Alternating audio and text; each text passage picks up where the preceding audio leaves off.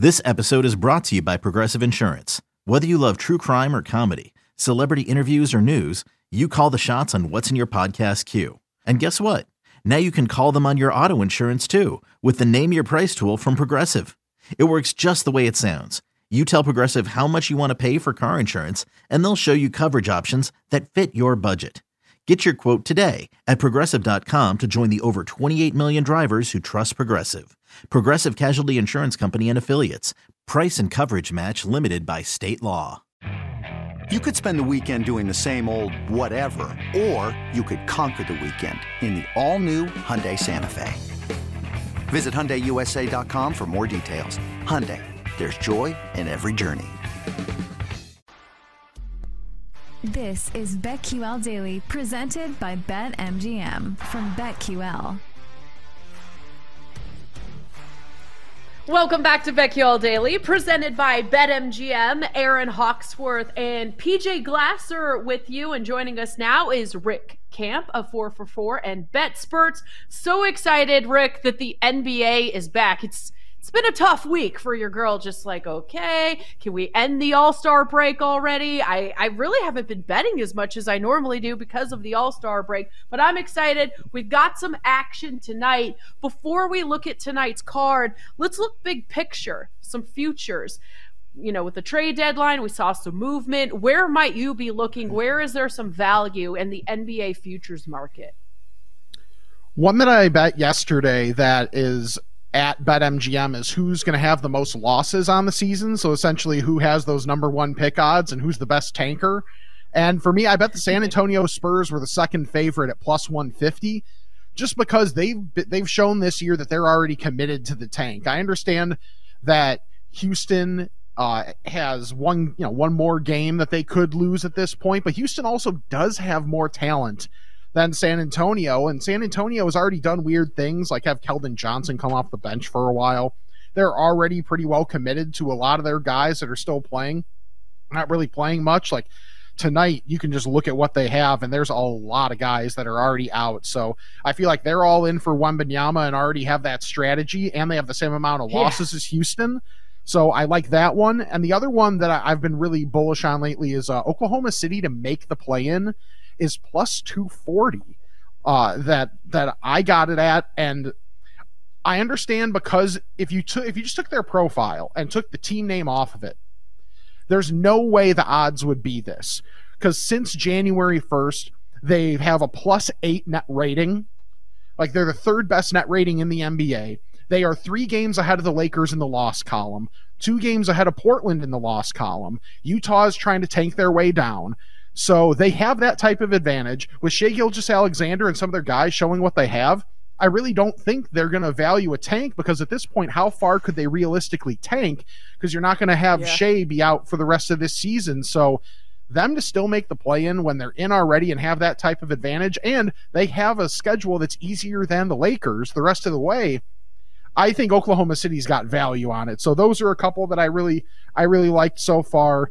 And um, being in Chicago, the, the, the Bulls under 36 and a half wins is uh, something that I like as well, just because I don't trust this team. Patrick Beverley is a competent player, but he's not going to really change their fortunes very much. And they've got a West Coast trip to go. They would need to go, I believe, like 11 and 12 the rest of the way to be able to hit that over. And I just do not trust this team to do that.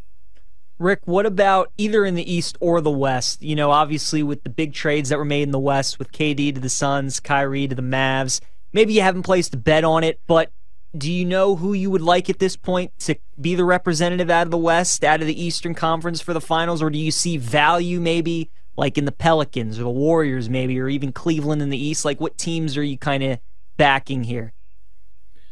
I've got positions uh, preseason on Denver 20, 20 to 1 to win the title. I was lucky to be one of the people, like being in the central time zone when that Kevin Durant trade happened. I was uh, I was about to go to bed when I saw the trade break, and there was one of the books that was a little slow on the trigger to pull the to pull the Suns numbers, so I was able to get eight to one to win the West, twenty to one to win the title. So obviously, if either of those teams, which I think are the two most likely teams to come out of the West, make it to the finals, maybe I hedge in that regard. And I had four to one for Phoenix to win the division anticipating Devin Booker coming back. So I I would very much like the Suns to do very well this year.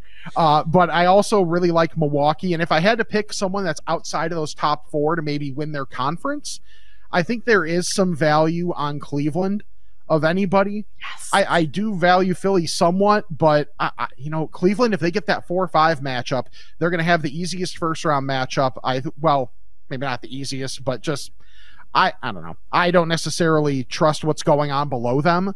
I just think it's going to be those top four with a bullet, and I think they can match up okay against Boston to the point where they could give them a series. But I still think the the title winner is going to come out of those top two teams in each conference that everybody's perceiving at this point in terms of Boston, Milwaukee, Denver, and Phoenix. I just can't seem to figure out what I want to do with this Clippers team. They disappointed me last season. I had some future, so like personally, I know you're not supposed to bet with your emotions, but I just decided to stay away. But do you think they could go on a run, you know, and do some damage come playoff time? I absolutely thought so before the Russell Westbrook move, and obviously it's subject to change because Ty Lue's saying what he has to say right now. I'm gonna let Russ be Russ and whatever. But they were really putting something together with Terance Mann as the fifth starter, letting him just basically bring the ball up, take a little bit, of, a small amount of the ball, uh, the responsibility of just bringing the ball up away from George, from Paul George and Kawhi. And he's an athletic dude that's a good cutter that really provides a lot of what they don't have in a lot of their lineup. I'm also against the selfishly against the uh, Russell Westbrook move because I have I have Norm Powell 30 to 1 preseason to win sixth man and 50 to 1 midseason to win sixth man. So that was Mm. looking really good. But now that Terance Mann is put, pushed back to the bench, along with Bones Hyland, along with Aaron Gordon, along with Nick Batum, like there's just a lot of mouths to feed on their second unit. So I don't know that the shot volume is going to be there for Norm Powell. Uh, so like sixth man, I think it's really looking like Malcolm Brogdon at this point, which is no fun.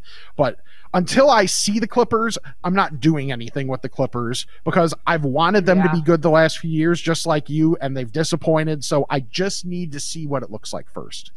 Another future market, Rick, that Erin and I have talked about. Mike Brown is plus 250 right now BetMGM to win, win Coach of the Year. Mazzulla's the favorite, but he inherited a team that made the NBA Finals last year, and I know he's done a good job, but Kings haven't been the postseason forever. Mike Brown's done a great job.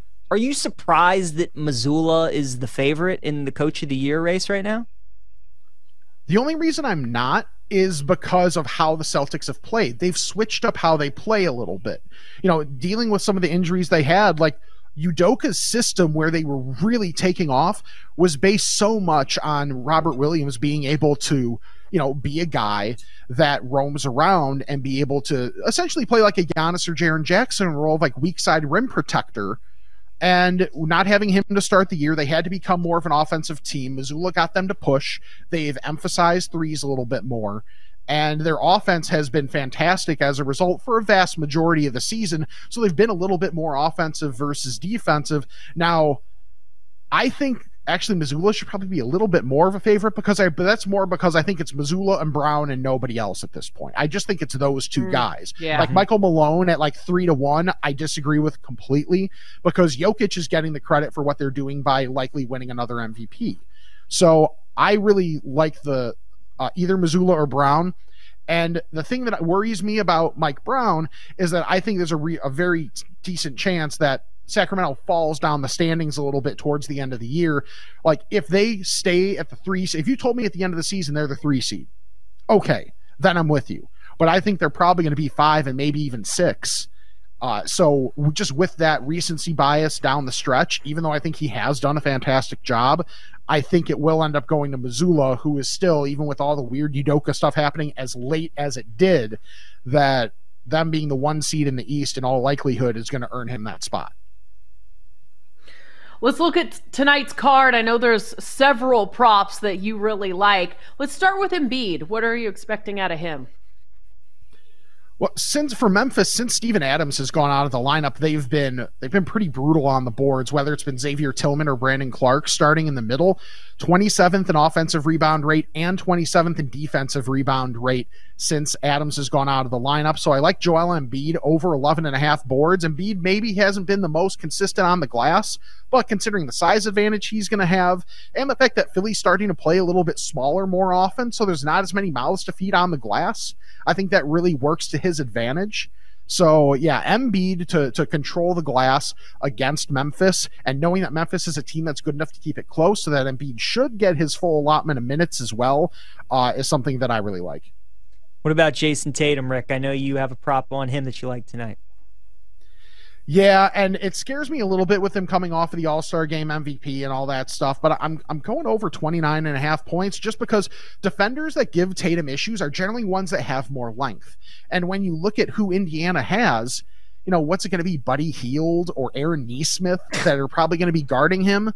And you know, Indiana's just a small team. They don't have a traditional four and even with Robert Williams back, the Celtics fully healthy, Marcus Smart, how much is he really going to want to shoot first game back? Jaylen Brown is going to be fine, but that also means the Indiana defense is going to have to stay, you know, they're going to have to stay true to Jaylen Brown. So whether he's starting at the three with Horford and Williams starting, or he's starting at the four with one of those big starting and one coming off the bench, who's going to truly you know bother him and in their first matchup this year he had uh, 41 points so while that it was pretty significantly earlier in the season, it was still when Indiana was starting this lineup, and it wasn't when they were trying to make Jalen Smith happen. So that's something that uh, I really like that one for uh, for Tatum, even if it is maybe a little counterintuitive to you know first game out of the break after having such a productive All Star weekend. Another day is here, and you're ready for it. What to wear? Check. Breakfast, lunch, and dinner? Check. Planning for what's next and how to save for it?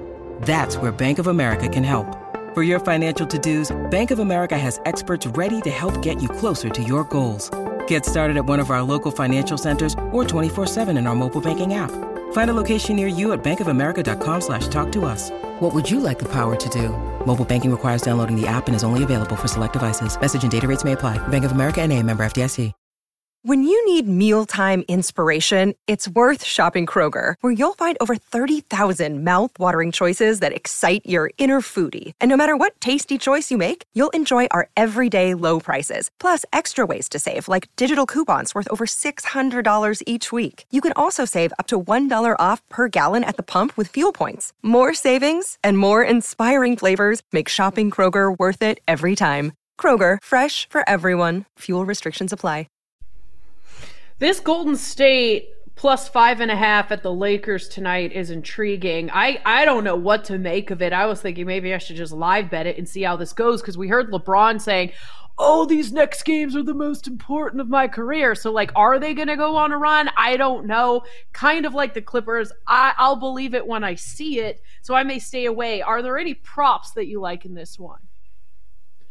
Yeah, another thing with Golden State outside of Curry, a- Andrew Wiggins is out this game. So with uh, with Darvin Ham saying the Lakers are going to start Malik Beasley and Jarred Vanderbilt, that means LeBron's going to be at the three, which means he's going to have the size advantage. He does over most threes, but instead of it being someone like Andrew Wiggins, it's going to be what maybe Donte DiVincenzo or Klay Thompson trying to slow him down. And with him already having that record, I think LeBron's going to try and get his, but I think he also wants to integrate these pieces a little more. So D'Angelo Russell over two and a half threes is a prop that I like a lot because with Vanderbilt starting at the four with Anthony Davis in, in the middle, when you're looking for the spacing and the three point shooting, it's pretty much going to be Beasley and Russell bombs away. So those are the guys that have to provide that spacing and keep defenses honest and, and give Anthony Davis that space on the inside. So I think LeBron's going to be really set on yeah getting his own but also integrating everybody into the offense and russell has only gone over this in one of the three games he's played so far but you know the lineup has been weird with lebron being out and he's been a quality three point shooter, so he doesn't need the most attempts in the world to be able to go over this. And when it's plus money, I'm going to be here for it. Rick, you're so good at player props. I'm just curious, like, what's your process? Do you, do you look at the teams playing and then do you pick players based off of that and matchups, or do you monitor like certain players and see if you can get a favorable spot? Like, what usually is the go-to for you? It's a really lame answer, but it, it really does all depend. Uh, it depends on the player. Like for D'Angelo Russell, as as an example in this one, it's the fact that you know the Lakers need spacing, you know they need shooting. That was really one of the only reasons they were willing to take him on is to get someone uh, that can shoot and seeing and it's also in this specific case it is projection because we haven't seen much of these guys of this group together but knowing that beasley's going to shoot knowing that lebron saying what he has said and just knowing how lebron works when there's new guys he does want to integrate them like Russell's probably going to be a secondary uh, creator for them as well. So he is going to have the ball in his hands. So if he's able to cross someone up and be able to hit a step back as well, he's shown he's able to do that. And also if he's if he hits his first one, he's also a guy that part of the reason Minnesota wanted to get rid of him is he'll take a lot of them. So he's a guy that won't have the ball in his hands as much as he did in Minnesota, but still he gets up a good amount of attempts and even off the dribble, he shoots the ball respectably. So whether he's creating his own three point opportunity or he's getting set up by the best creator he's ever played with, honestly, then I think he's going to have more of a catch and shoot opportunity than he's had, uh, you know, anytime recently. What about your handicapping, like the first game back after the All Star break? Are guys rested and refreshed, or maybe they just got a little too comfortable and come out a little rusty? It's tough it's a lot of guessing to be perfectly honest with you and just especially for with as many players as changed teams you're also projecting roles but that also you know in theory if you have a decent idea of what the existing players need or if you know what the coaches and player the rest of the team is looking for out of someone that's new you can maybe try and project and while there's more ambiguity that also means it's likely that way for the books as well. So if you have conviction on anything then you know th- there might be a little bit of a wiggle room. Which, like for me, that's with Russell. Has he shown it in his three games? Not necessarily. He has three, five, and eight attempts from deep. But I do think with LeBron back and you know having some time to practice ahead of time, even though practice is kind of whatever it is at this point of an NBA season, being able to get your ducks in a row just a little bit should help. And when I'm looking at, okay, how can the Lakers minimize what type of damage D'Angelo Russell can do? Uh, I think hey, using him as a spot up guy with LeBron being the responsible ball handler is probably the best way to do it because Malik Beasley is much more of your running around screens guy. Where D'Angelo Russell, if you think of, a, of the shape of an offense, he's generally your guy floating uh, above the break just to try and create space. Maybe he's the one that gives some entry passes to Anthony Davis, and maybe every once in a while Anthony Davis actually passes out. And while they're digging down on him, Russell can maybe hit a three. Love it. Rick Camp, four for four, and BetSperts. Not only is he an NBA expert, but he gave me some insight on microblading. He knows all about the tattoo I'm about to get today. I'll explain next in Lightning Bets. We'll be right back with BetQL Daily, presented by BetMGM on the BetQL Network.